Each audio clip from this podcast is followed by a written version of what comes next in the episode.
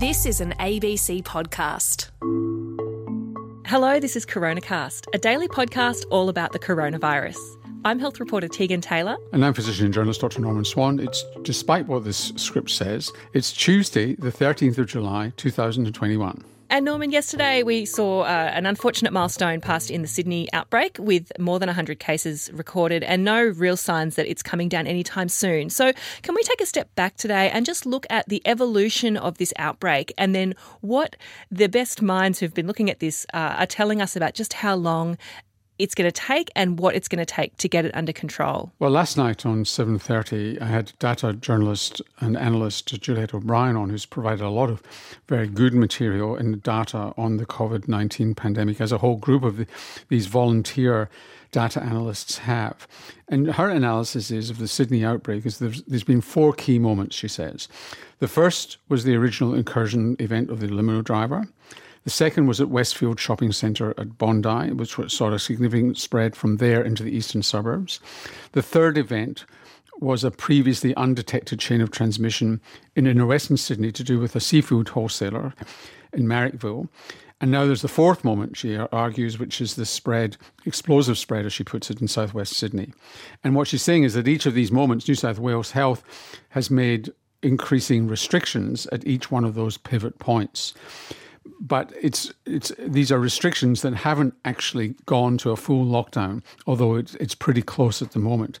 And the problem is they're chasing their tail, and that uh, contact tracers, at least on yesterday's data, are probably losing control of the situation, good as they are. Well, it's all very well and good to sort of see this stuff in the rearview mirror, like to see these pivotal moments in the past. But what could New South Wales Health have been done to be proactive rather than reactive? Well, rather than picking over the bones of what might have been, it's very hard to compare this to, you know, to overlay. The, the, the graph goes up pretty steeply in New South Wales as it does as it did in Victoria.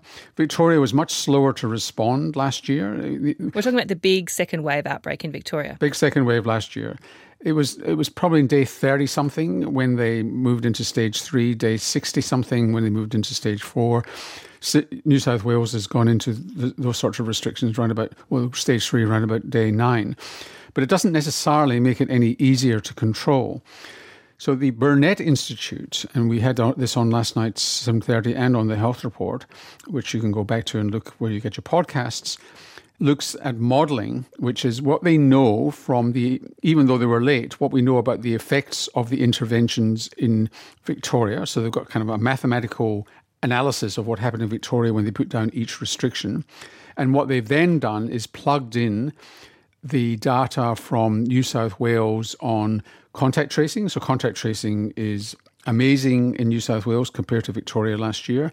But also, you've got the Delta variant, which is two or three times more contagious than the essentially modified Wuhan virus, which was affecting Victoria in the last in the second wave a year ago.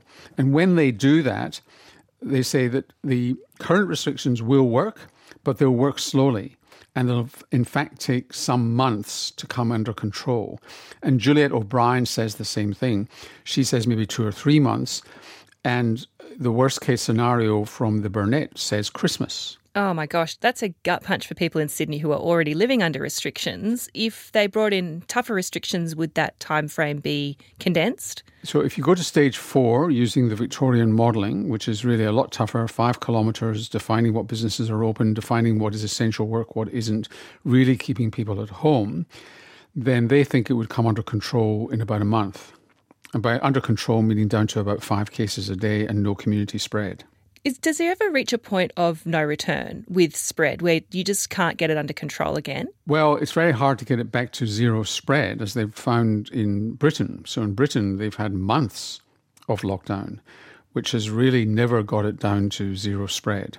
So once you get to very large numbers, all you can do is control it and really balance it up against the hospital usage and how many people are dying and so on. Is essentially you're making the best out of a really bad lot. But when you're at this sort of level, which is hundreds rather than thousands, you can bring it back. And Victoria brought it back. Theirs was a, a bigger outbreak, at least when it peaked. But already we're getting to very large numbers in New South Wales compared to the Victorian outbreak. So, if I was living in Sydney and you are Norman, this is a pretty complex and not particularly um, uplifting view at the moment. What can people do to do their bit at the moment? Well, we continue to get can continue to get vaccinated and try and get our second doses in. That will trail by a considerable amount the uh, ability to control this outbreak in New South Wales. Brendan Crabb at the Burnet Institute estimates that you'd have to get 60% of people with two doses to really have an impact, and we're miles away from that, a long, long way from that.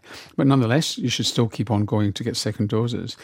And we've really got to isolate ourselves in our houses and not go out very much at all. Is there more that the government should be doing? Well, they could be providing much clearer instructions rather than relying on people's goodwill about what's acceptable and what's not. It's confusing when you don't know what are, what are essential, who are essential workers, and we don't know what is essential retail. And there's lots of stuff open potentially that would create confusion in people's minds. So, you said just now one of the actions that people can take is getting vaccinated. And a question that we've had lots and lots over the course of the whole pandemic is whether it's safe to get a vaccine while you're breastfeeding. And there's new research that shows uh, that yes, it is. Yes, and what they've done is studied the um, mRNA vaccines, which is the uh, the Moderna and Pfizer vaccines. This is published in JAMA Pediatrics, just out. And what they show is that uh, the mRNA is largely undetect- undetectable in breast milk. So the if you're worried about the mRNA, and you probably shouldn't be because it might actually immunize your baby, um, there's none getting through, there's very little getting through to the breast milk. That doesn't, so what they did not measure were the antibodies.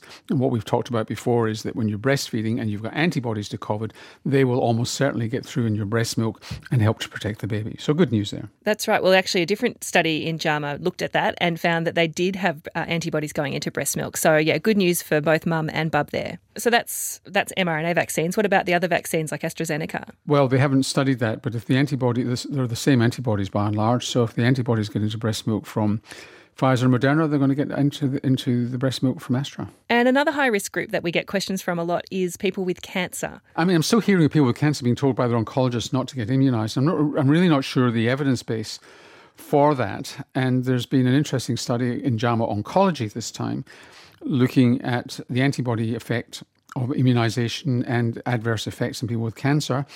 And that's with Pfizer, the Pfizer vaccine, and they found it basically to be safe with reasonable levels of antibodies, although the um, it takes longer probably to achieve those antibody levels, and it's still a question of how much of a booster you require in cancer. But certainly good news for getting at least the Pfizer vaccine in people with cancer. So, if someone's cancer specialist is telling them one thing and a daily podcast about the coronavirus is telling them another thing, which way should they lean or what should they do? I think you should go to the Coronacast website and pull off their reference and show it to your oncologist so you can get a response to it.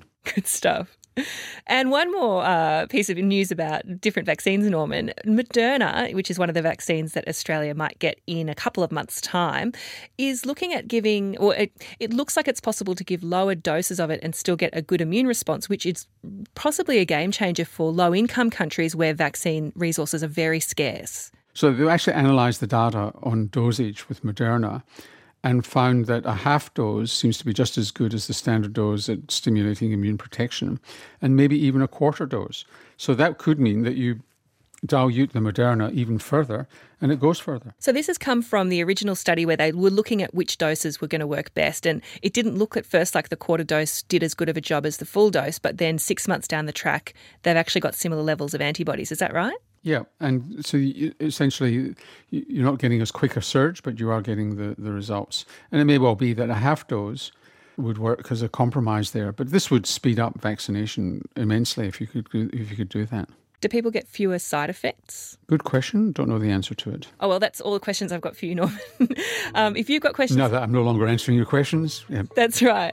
Uh, dear listeners, if you have questions, of course, as always, you can ask them at abc.net.au slash coronacast, and we'll be back talking to you again tomorrow. See you then.